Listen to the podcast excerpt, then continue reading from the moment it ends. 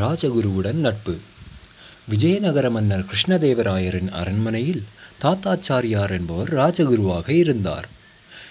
ஒருமுறை தெனாலி கிராமத்திற்கு அருகிலுள்ள மங்களகிரி என்னும் ஊருக்கு ராஜகுரு தாத்தாச்சாரியார் வந்திருந்தார். அவ்வூர் மக்கள் அனைவரும் ராஜகுருவை வணங்கி ஆசி பெற்றனர். இதை அறிந்த தெனாலிராமன் ராஜகுருவை சந்தித்தான். தன்னுடைய விகடத் திறமையாலும் பேச்சாற்றலாலும் ராஜகுருவின் சிஷ்யனானான். ராஜகுருவின் நட்பு கிடைத்த பின் அவரிடம் தன் குடும்பம் மிகவும் ஏழ்மை நிலையில் இருப்பதாகவும் அரசரிடம் சிபாரிசு செய்து அரண்மனையில் ஏதேனும் வேலை வாங்கித் தருமாறும் வேண்டிக் கொண்டான். ராஜகுருவும் அவனை அரண்மனை வேலையில் சேர்த்து விடுவதாக வாக்களித்தார். நான் போய் ஆள் அனுப்புகிறேன். அதன் பின் நீ வா என்று சொல்லி விஜயநகரத்திற்கு சென்று விட்டார் தெனாலிராமன் மிகவும் கெட்டிக்காரனாக இருக்கிறான்.